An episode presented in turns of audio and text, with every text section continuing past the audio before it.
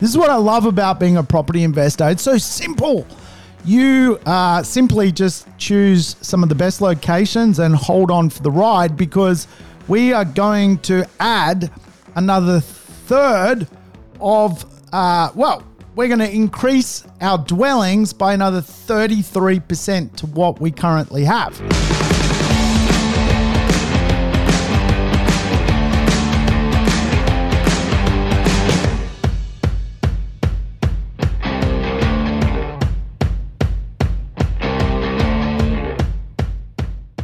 Welcome to the Urban Property Investor. I'm your host, Sam Saggers, here to help you crack the code of real estate wealth. Today's show is a doozy. Yes, we're going to dig into the intergenerational report and stargaze into the future when it comes to some of the big transformation changes, things like build to rent in Australia. Is Australia's society being split into the have and the have nots? What does real estate actually look like into the future? Does crypto currency have anything to do with the Australian property market? We're going to talk about some of these ideas around transformation and future intergenerational reports and really dig into some of the finer details of where society is a bit messed up, but also where the opportunity lies for us property investors to think about the future of Australian real estate. Hey, welcome aboard if it's your first time joining in. Welcome to the Urban Property Investor. We're a mad bunch here. We love talking about property, we love talking about urbanity.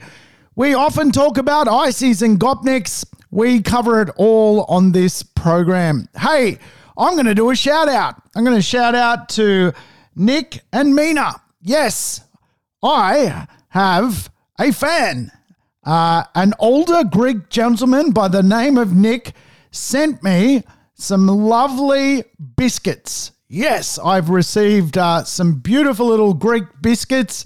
Uh, I want to shout out to Mina for baking them, uh, Nick for expiring, inspiring the baking, and of course, uh, Penny, who's a uh, good, solid listener of the Urban Property Investor thank you guys for uh, reaching out to me and, and giving me such a lovely gift. Uh, I am going to get fat as a little sausage eating all those biscuits. I think there must be at least 450 biscuits in the bucket. Uh, I received a bucket of biscuits, not, uh, you know, seven biscuits. I received like 700 biscuits, um, which is amazing. Uh, I've never had 700 Greek biscuits, but now I do, so I'm I am stoked. I am eating them uh, five biscuits per day at a time. So I should be done by 2022. I think I'll be finished. So thank you very much, guys. Um, it is yeah the first first interface I've had with the outside world of podcasts and biscuits. So thank you very much. Uh, sometimes people leave reviews. Uh, I prefer biscuits. So uh, if you've left a review, thank you very much for your reviews on the show. And also, obviously, if you're not leaving reviews and sending me biscuits in the mail, that is even even better. So uh, thank you very much, guys. It was really um, well received, and uh, you've made a little happy family here. And and uh, certainly for myself, I'm uh, pretty pumped. Hey, we're not here to talk about uh, Greek men sending me biscuits. We're here to talk about the intergenerational report. We're here to talk about uh, what potentially is going to disrupt real estate into the future through things like build to rent. So I've got a lot to cover. I want to uh, dig into this mad show. It's going to bounce around today, this show. If you've not listened to the Urban Property Investor before, I always recommend listening to the show in double speed. Yeah. Get your life back, man. Why do you want to listen to someone in normal speed? Speed me up. I'm not a chipmunk. Uh, get your life back. Listen to some alternative podcasts. Uh, you know, think about real estate by learning off some of the great people out there in the industry. All right, so I've got the intergenerational report in my hot little hand. I'm going to uh, flag a few things which are interesting in the report. And for me, there's a couple of things that absolutely stand out when it comes to, uh, yeah, what the future looks like. So the first one is um, not a big, uh, you know, left field blow. Uh, what it fundamentally says is where Australia is still going to rely heavily on migration to succeed. Um, Australia is addicted to this thing called migration economics. Now, if you don't know what migration economics is, Migration economics is just the principle that you can grow your economy in a few different ways. There's four real ways you can grow your economy. First way is to sell resources. We've got a lot of iron ore here. Uh, second way is to increase productivity. Third way is to innovate. And the fourth way is to increase your population. If you increase your population, uh, generally speaking, you're sort of increasing your revenue because you've just got more uh, manpower, uh, so to speak, to to increase your GDP. So migration um, is going to continue, and Australia is on track by mid-century to reach forty odd million people. And places like Sydney, Melbourne, Brisbane are just going to be really, really big places. It's as simple as that. Um, sorry, I'm smashing a coffee while I'm doing this. I don't know. I've never done that before. I've never smashed a coffee while being on air. Um, people of working age for every person age 65 or over. So, what the problem is, okay, let me explain the problem. Right now, for everyone over the age of 65, there are basically four people that go to work. So, we are collecting a lot of tax uh, from those workers to pay for older people into the future, there will only be 2.4 people for every person over the age of 65. Basically, we're almost halving the amount of workforce. So Australians are going to grow old. And, uh, you know, if you're alive today listening to this uh, in 2061, you could be, you know, one of these statistics that there is not going to be a layer of people underneath you to pay the taxes for your retirement. That's what I'm seeing here. Today, uh, right now, there's four people for every one over the age of 65. So there's plenty of taxpayers at work at the moment helping prop up the pension system. In 2061, that's going to halve. There's going to be half the level of workers in society propping up old people. So, what can we deduce from that? Well, my deduction is you need to absolutely become a self funded retiree. And I certainly believe in the conspiracy theory that the pension system started in 1991 in Australia. Um, and obviously, for many of the boomers who are alive today, um, they didn't put aside superannuation. So uh, for them, you know, they never had a full lifespan of parking dough in super. They had kind of like a three quarter working career of parking dough in super. Millennials, though, today, uh, get to park a lot of money in super. So it's kind of like no excuses that they can't self fund their retirement, right? So this is interesting. This is critical stuff, if you ask me.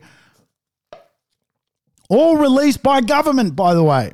Um, obviously, we need a workforce which is highly skilled. The report attributes the idea that it is especially critical to build a skilled workforce. This is something I talk about a lot, right? The skilled economy, the smart economy. This, again, to me, is where we're going to need a lot of extra.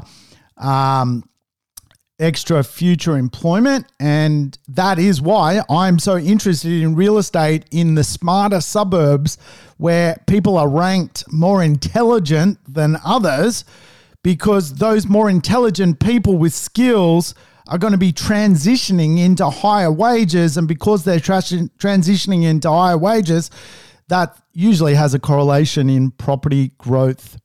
Hey, uh, other big things I think which are really interesting when it comes to the intergenerational report. So we're going to need another Uh, 1.7 million more dwellings in, for example, New South Wales alone.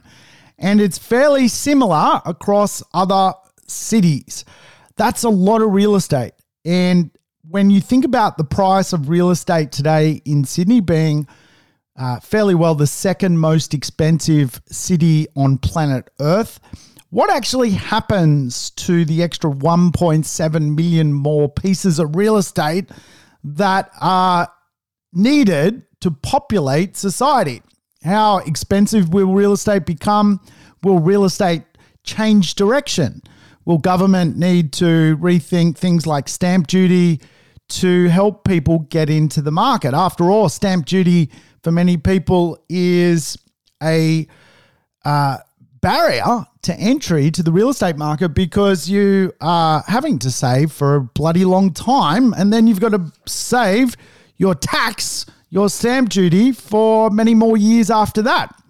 So we are, are going to need um, a lot of real estate. That's uh, basically we're going to need in by mid-century or 2060 a, a one new property for every two properties that exist. So think about that. One third more real estate coming into the marketplace. How valuable is really good real estate in really good locations right now? This is what I love about being a property investor. It's so simple. You uh, simply just choose some of the best locations and hold on for the ride because we are going to add another third of, uh, well, we're going to increase our dwellings by another 33% to what we currently have. So, again, how valuable is that quiet little, you know, bushland street or that area close to the beach or that live, work, play lifestyle marketplace? This is what I, I re- I'm I'm loving this report. This report's revealing everything. This report is revealing I'm on the right track when it comes to uh, investing. Absolutely. So uh, into the future, it uh, it does explain that our household uh, persons per household is going to continue to decline. So people are going to continue to have less uh, larger families. So we're kind of shrinking when it comes to the amount of people per household. Currently, it's 2.5. Uh, and we're going to just shrink slightly below that into the future, which is pretty exciting as well. Uh, when it comes to spending, where is the money going to be spent into the future? Well, Sorry, that's me having the coffee. I shouldn't have had the coffee while we were uh, on air. Look, I'm just going to drink the coffee. Hang on a minute. All right, coffee done. We don't have the coffee. Over the next 40 years, there's going to be obviously increased spending and funding, and uh, the implications for that really stem and flow into pie population, infrastructure, and employment, right? So, when you increase spending in certain programs, you then have to create infrastructure for those programs. You might even need things like better roads, better uh, train lines for that infrastructure. So, the big one really is going to be healthcare. As we can see, Australia is going to become a much older population. It's going to rise uh, accordingly over the next 40 years. And uh, as such, healthcare is going to be the big spend. So this kind of correlates to, again, what I love looking at because right now, um, you know, uh, uh, in regards to overall spending, we're at about 29% of, uh, of, of revenue by government into healthcare, it's going to rise to about 38%. And again, this is why I think, uh, again, knowledge economies, uh, I look at real estate a lot about around hospitals. Hospital belt real estate to me is really, really incredibly important for property investors. I think the spend around hospitals is just going to drive up the demand to live close to hospitals, particularly for those skilled workers. uh, the strong education system you quite, quite often find around hospitals, again, is just uh, better utilizing really some of the existing infrastructure we have, and of course, creating some opportunities for revenue growth for property investors, which I think is exciting. I think that's uh, that's where we want to be. Um, when it comes to property investors, if we can't buy the, you know, the best pockets near CBDs or, you know, on the beach, what's a good alternative? Well, hospital belts to me are one of the best fiscal alternatives when it comes to uh, maintaining a sustainable property for future generations and getting yourself some really incredible capital growth. Uh, I think when it comes to one of the biggest things that uh, really interests me the most, though, is probably the longevity of humans. Um, here in Australia, we already are some of the oldest.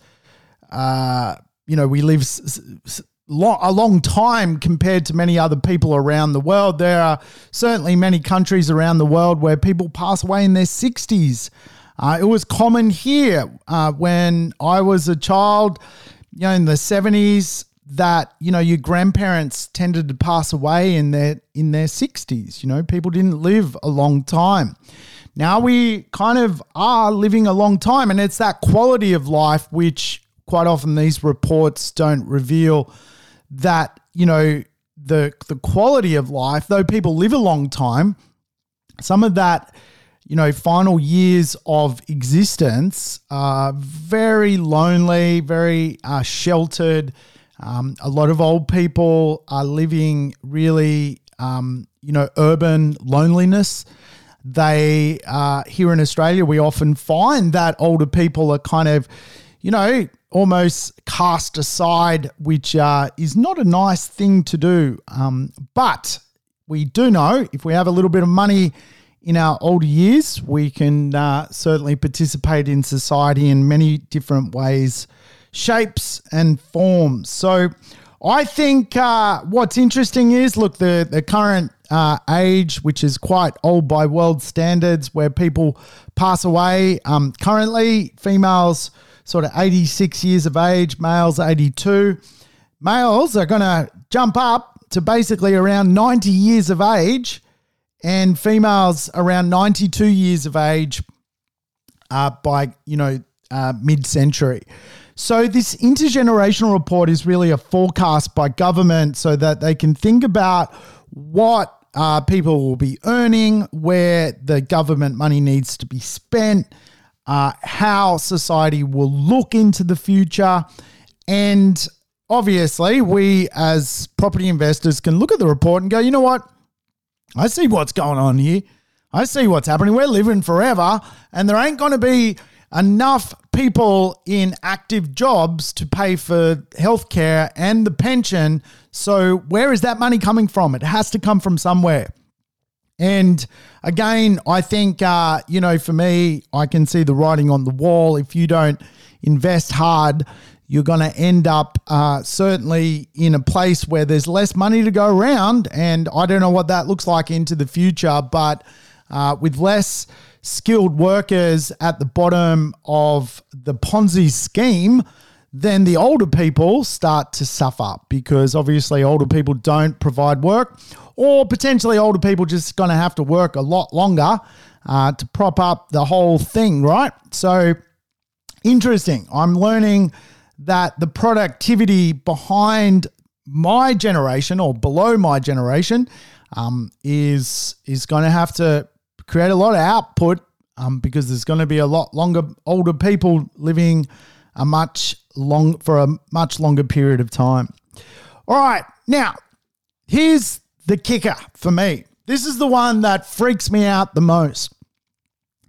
Basically, by 2061, 40 years from now, the average wage, for example, in New South Wales will be $139,000. $139,000 in 19 sorry, in 2061. How bonkers is that? Uh, today, uh, there are many reports which conclude to live a fairly fun filled life in uh, New South Wales, in many pockets of Australia, you need a real wage today in 2021 of $139,000, not in 2061. And of course, I think this is one of the biggest indicators of really low wage growth, which is occurring in society. That almost it is, uh, we are now 40 years behind really where we should be when it comes to people's take home income. Really, today, the average wage in Australia should be $139,000 so that people can afford their housing, their food, their uh, power um, their you know uh, travel, their um, recreation, holidays, things like that. And and certainly that's not the case, right? That is definitely not the case. I even saw that the average ta- uh, taxpayer. This was a, a Channel Nine media uh, clickbait thing that was sent to me in an email, but it it alluded to that. You know, the average average taxpayer paid last financial year. Um, you know, they earned basically around 60 odd thousand dollars. And uh, wow, you know, that is not a lot of money to live in a very expensive society, right? So I think there's some some telltale conversations here that this intergenerational report is absolutely going to uh, you know mean that real estate is also going to have to change to accommodate what is occurring. If the fact that the average median uh, wage will be $139,000 40 years from now, and we actually really do need that money now, real estate and certainly what kind of real estate is going to become more valuable into the future is without question something I'm very interested about, and really how real estate is being reshaped uh, is something I'm quite interested in talking about as the reports, you know, they, they don't spell it out for you, but you've got to read between the lines, and I'm certainly reading between the lines here. Middle class of Australia is being split in two. That's the first thing I, I completely understand from this report. When uh, I've examined, you know, who is making a lot of the high wages today, uh, today, there are so many groups earning over $139,000 today in society from engineers to lawyers to the skilled economy, doctors, medical. Um, they're earning today what people will dream about earning in 2061. And so I think it's so important that you know we we harness what this information is telling us that there is a group in society today that is is fundamentally 40 or 50 years when it comes to earning capacity ahead of the rest of society. And if we can model where they're particularly buying, then uh, hey, we're gonna we're gonna do well out of our property investments. If we run off to where there is a lot of inequality evolving in Australia, the challenge, of course, is well, will uh, those marketplaces just to continue to grow, even though there is really low incomes uh, compared to the cost of living in those marketplaces. You know, this is this is the battleground. I think the report just spells out the battleground that we can see some critical elements that uh, you know, I'm gonna I'll call it. It's my own conspiracy theory, but it is what it is. There is no layer of people coming up to prop up the pension system. And uh, without question, I think, um, you know, you are seeing the split of the middle class. Yeah, you know, the, the fact today that so many people, I think one uh, in four workers or one in five workers today is earning more than what the rest of society will earn by 2061 means I'm interested in that. I want to invest in where that actually is.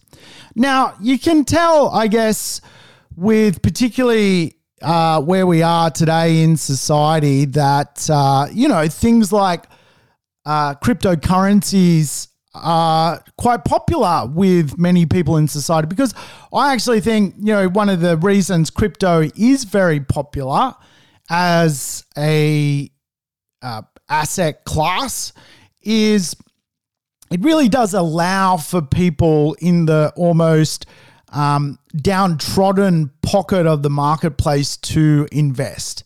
It's very quick, um, it's very liquid, it's volatile, but that's okay. Uh, that's kind of part of that ecosystem. It can really, you know, I guess, jack up and down quite quickly.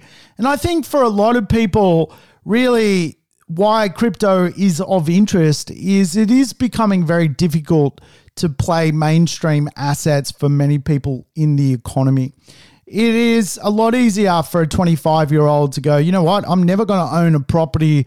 So why bother even looking into it? I'm going to play in, for example, an asset class which is in reach to me. I can buy $400 worth of crypto and talk about it at a barbecue with my friends is crypto becoming, you know, the new real estate barbecue conversation? Certainly in my age group, if you go to uh, the coffee shop with your friends, you know, real estate is a bit of a sport in Australia. People love talking about property, how expensive it is, how um, they've done well out of property, what their future property plans are, property, property, property. And really, as this intergenerational dynamic unfolds, you know, will property actually be superseded by, you know, much more liquid real estate uh, or, or uh, you know, things like crypto, right? And I think one of the challenges with real estate is we are going to start to see that the layer um, lower and lower or below the generations that we we currently have are going to wake up in an era where, you know, an average home is $2.53 million. And is it going to be possible for them to play the game? And we're going to talk about where intergenerational markets are headed. Because, you know, what I'm fundamentally explaining to you probably may not even ever impact your decision to own real estate as a property investor. Where I'm going with this is this is the next generation that has to come through. And obviously, as real estate becomes worth more, you know, you need a new generation to come through and and certainly take it off your hands and want to pay more for it, etc., etc. And it's this intergenerational conversation, which I'm really fascinated with because I think it's so easy to go, well, uh, yeah, I'll buy a property. Uh, yeah, I'll buy a cheap property. Uh, and, you know, is there a layer coming through that wants that, um, you know, property asset? This is the question. So I, I certainly think Bitcoin and uh, crypto and things like that really do allow, particularly a, a much younger generational profile to to uh, get to know assets. And I certainly think as many of the younger generation come through as smarter uh, people than potentially the older generation, where skilled jobs were less of a thing, we're certainly going to see people earn more uh, in the right field of excellence. And that's why, you know, I generally go, well, you know, society is being split into this particular side of society is probably never going to play the real estate marketplace.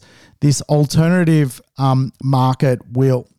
And this sort of leads to the conversation, which is a thing right now, which is known as build to rent. Build to rent. Yes we are now living in an era where large corporations build real estate to rent them out full time to renters. And one could argue we've passed through a period of time where we've gone into a very low rate marketplace. And this is now creating a new marketplace for multinational companies to control the real estate marketplace.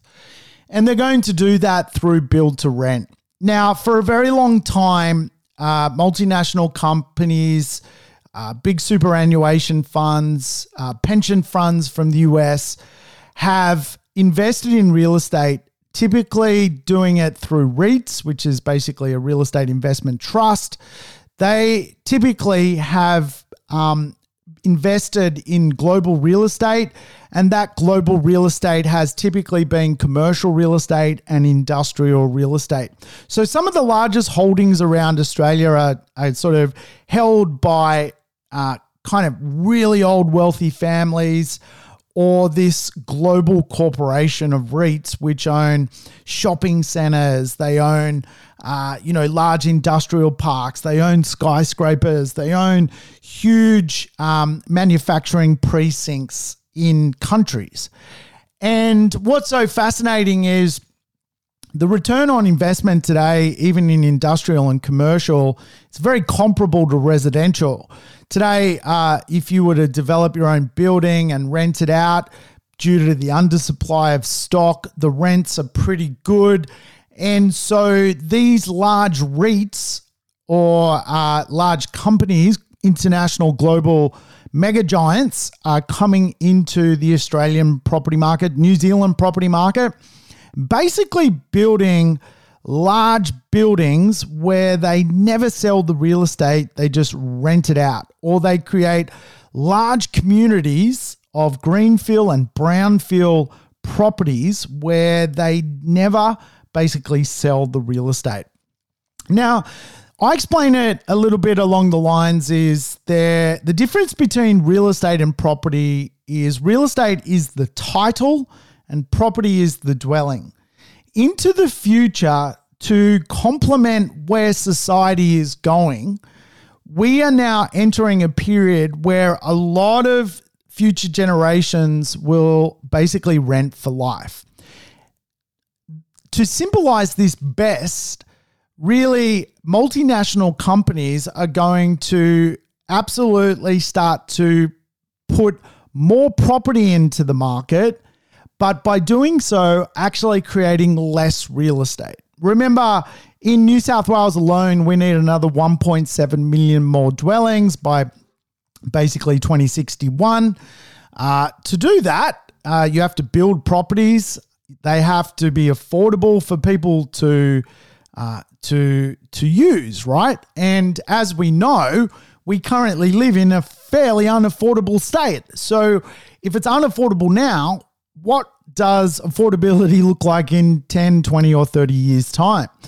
Yes, at the moment, people can flee to Brisbane and to Perth and Adelaide and all these kind of marketplaces. What happens when those marketplaces get more more expensive? And I think we are going into the golden decade of some of the more new world cities, places like Brisbane and Perth, which are going to become more and more expensive. Really, the golden decade of those marketplaces because of their affordability traction. But let's fast forward to 2030 now. Uh, where is the affordability? Where do people go? Well, fundamentally, people don't go anywhere. What happens is society morphs to a, a rent for life society. So, this is where you get the split. And my prediction on the split is going to be uh, really well in the 2030s. So 10 years from now, you're really going to start to see uh, people go, well, you know what? I can't afford to own real estate. I'm uh, I'm not a high income earner. I'm uh, you know making sixty seventy thousand dollars a year. I'm going to be a renter for life. And really, what is coming through the system with the multinationals is to provide rent for life properties for that marketplace. And it is so interesting to me that this is evolving. And when we look at the 1.7 million more dwellings that are needed, for example, in New South Wales by basically mid century, what if 50% of those dwellings actually are not technically real estate that go on the marketplace? They are not produced to compete with the owner occupier market.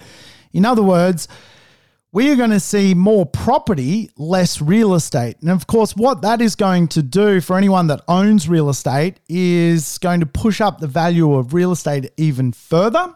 The value of that real estate is without question going to be appealing to people who today are already earning a really good income. And then the property, there's going to be more property, less real estate uh, is going to be fundamentally withheld by multinational companies and rented out to people who can least afford, um, you know, to, to ever own real estate. And when you think of it, I always explain, you know, when it comes to understanding this phenomena, build to rent, that, you know, today uh, in distributed urbanism, there's CBDs, there's hospitals, you know, there's manufacturing hubs, there's innovation hubs, there's science hubs all around cities where there's lots of jobs. Let's take the CBD because probably it's the easiest for most people to visualize. The CBD itself, um, if you go to the CBD, is basically corporate office workers, you know, lawyers, smart professionals, knowledge workers, executive assistants, um, people earning today what people hope to earn in 2061. Then you have the sandwich hand and the coffee maker. Uh, how does the sandwich hand expect to get to work and live close to work in 10 years' time. This is the, the conversation piece, right? Um, and all of a sudden, build to rent comes along and solves a critical problem in future generational real estate.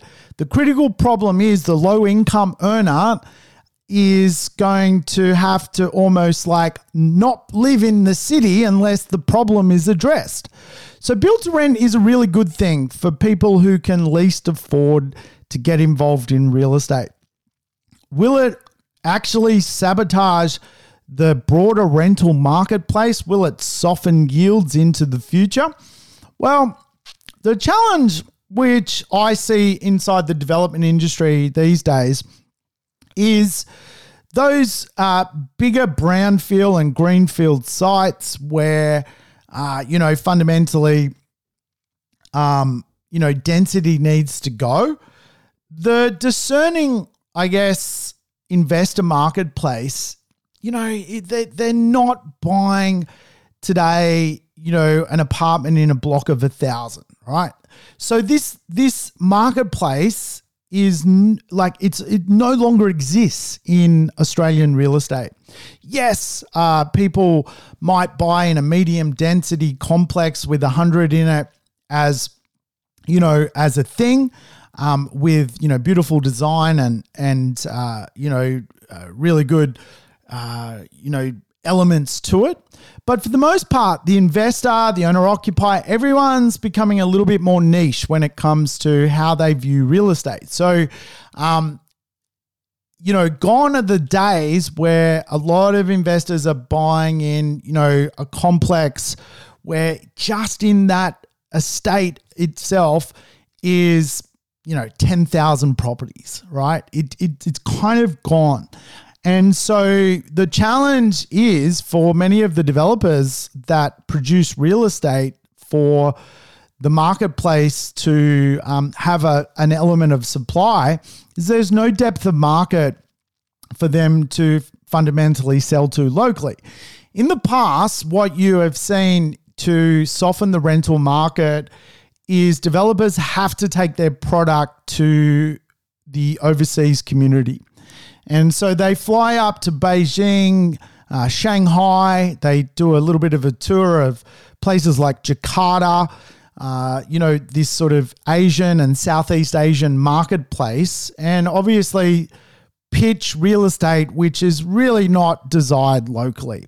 And when I look at the big, uh, you know, reports that come through from Brownfield and greenfield. Brownfield basically just means like infill, and greenfield sort of means you know urban sprawl.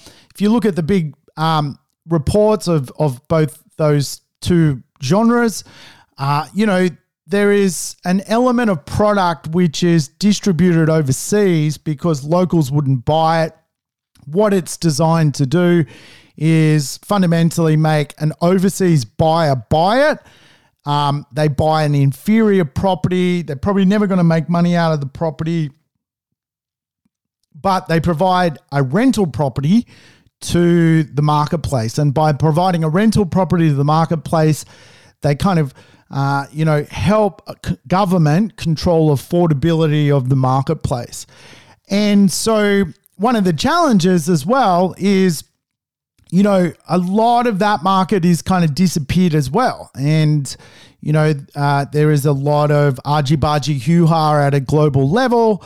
Australia has a lot of taxes for overseas investors to invest here. And so, again, there's just not enough stock coming through the pipeline. And these big, horrendous, horrible, you know, towers which are produced for overseas investors, you know, are fundamentally drying up. But what we are seeing is build to rent. And build to rent is really this idea that, uh, you know, today a Blackstone, you know, a huge trillion dollar company from America just buys a development site, um, you know, builds 300 homes on it, you know, 200 apartments and creates a community of renters. And the real estate never goes to market. It never becomes a, a fundamentally a title that investors are competing with. It is a rent for life asset. Blackstone might keep it 100 years.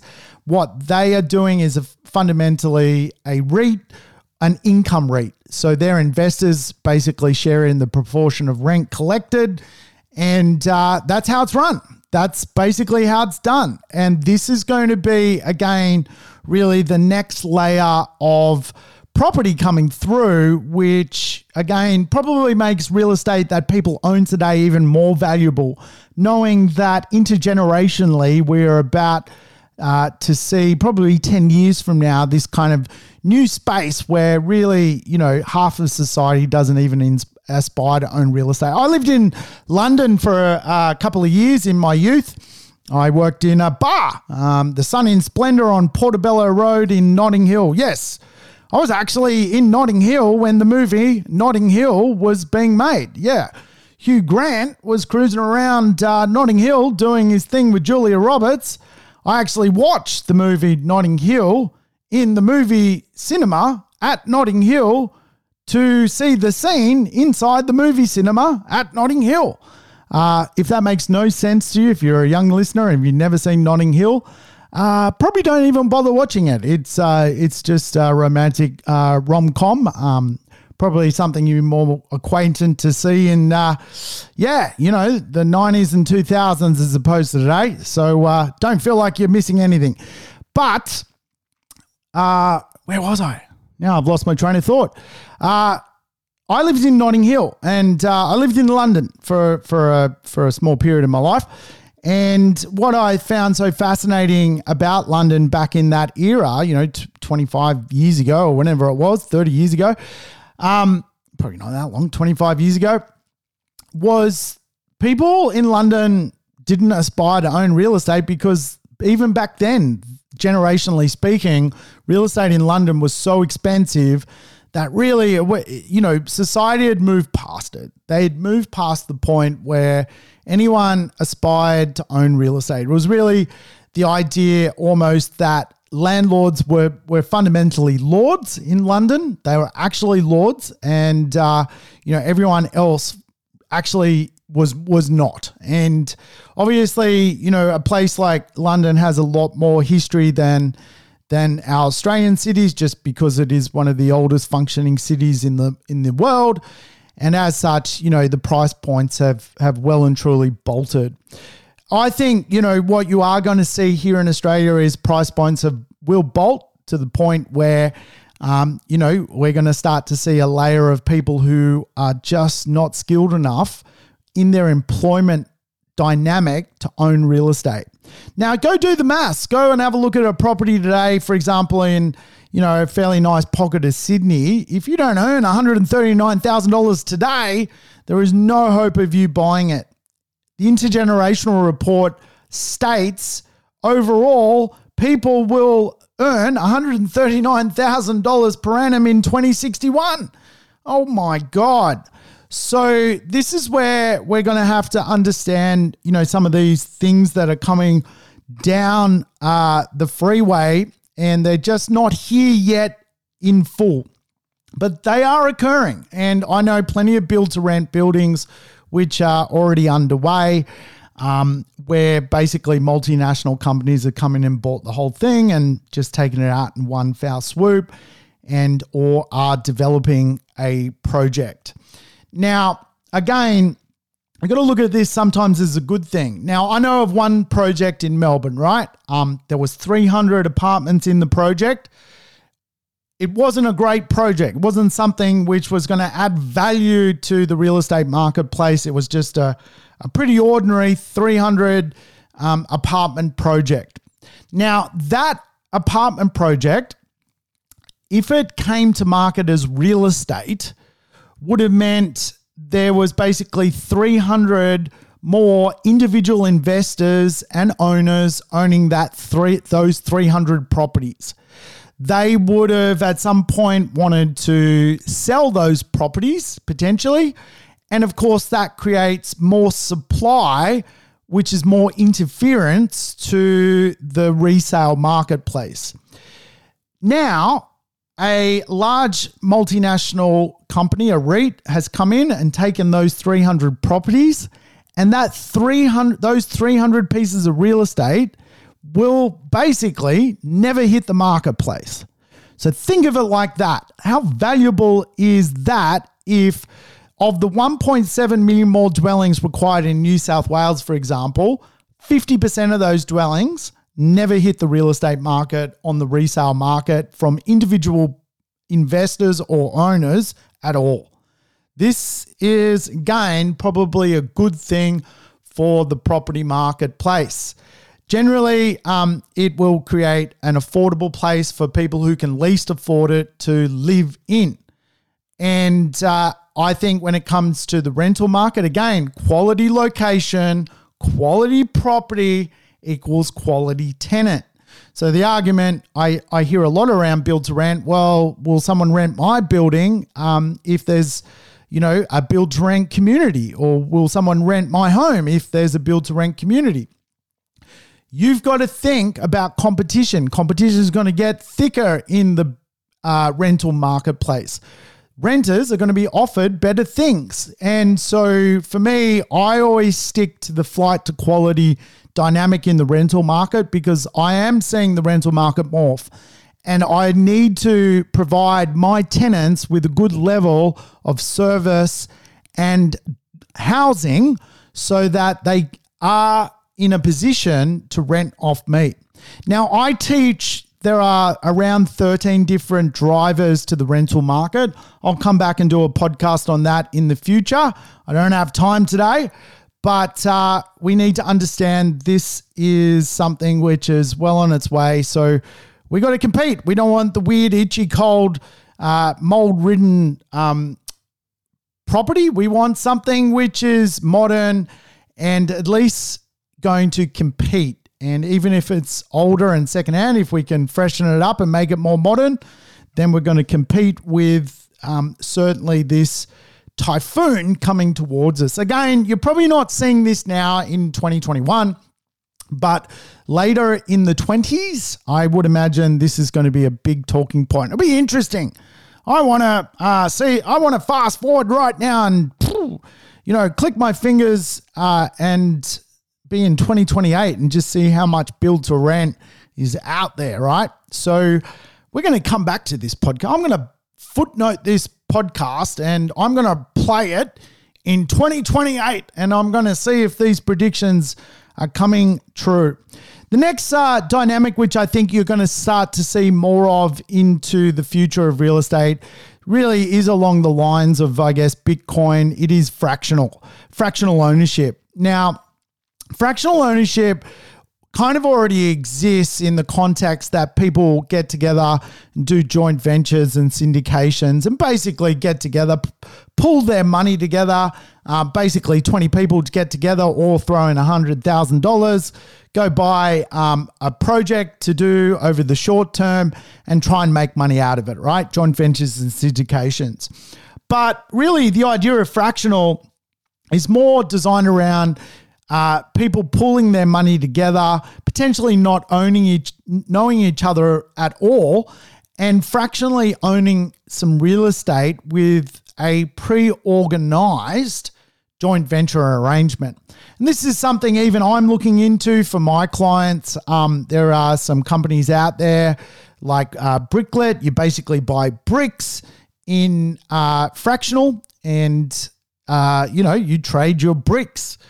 But I think it's fair to say that, um, you know, we haven't seen the best of fractional at this point. It's been a bit of a early pioneering marketplace.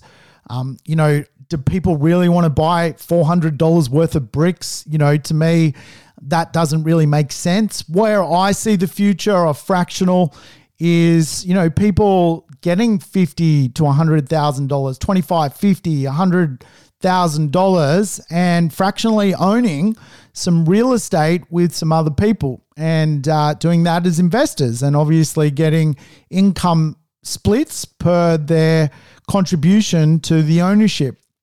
I definitely see that happening, um, and it is you know fairly well already happening. It's something I'm certainly trying to organize for for people inside my group where I know they cannot absolutely afford uh, to have another 30 year home loan on a property. They actually potentially could better be served by going into um, you know a fractional playbook and certainly by 2030 this space is going to be a lot bigger where really um, you know you, you'll see private enterprise, government, um, and individuals or private individuals doing, you know, teaming up to buy real estate to get a return from it. And, you know, almost like a REIT where the Blackstones of the world, the big, you know, trillion dollar companies are, you know, doing exactly the same thing, just with uh,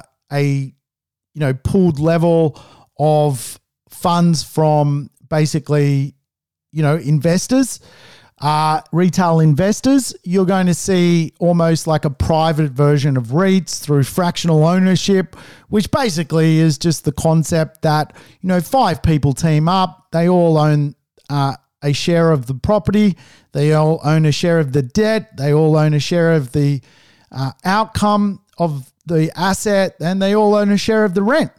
The only um, real thing is in the past where I think, you know, this asset type, you know, quite often is the liquidity of doing that. And I, that's where I think a fixed term is is a better option for many people. You know, you sign up for 13 years and you're not allowed to get your money out uh, for 13 years. There is no trading inside the fractional dynamic. You're there for the long term, not the short term and then after 13 years, someone has an option to buy someone else out.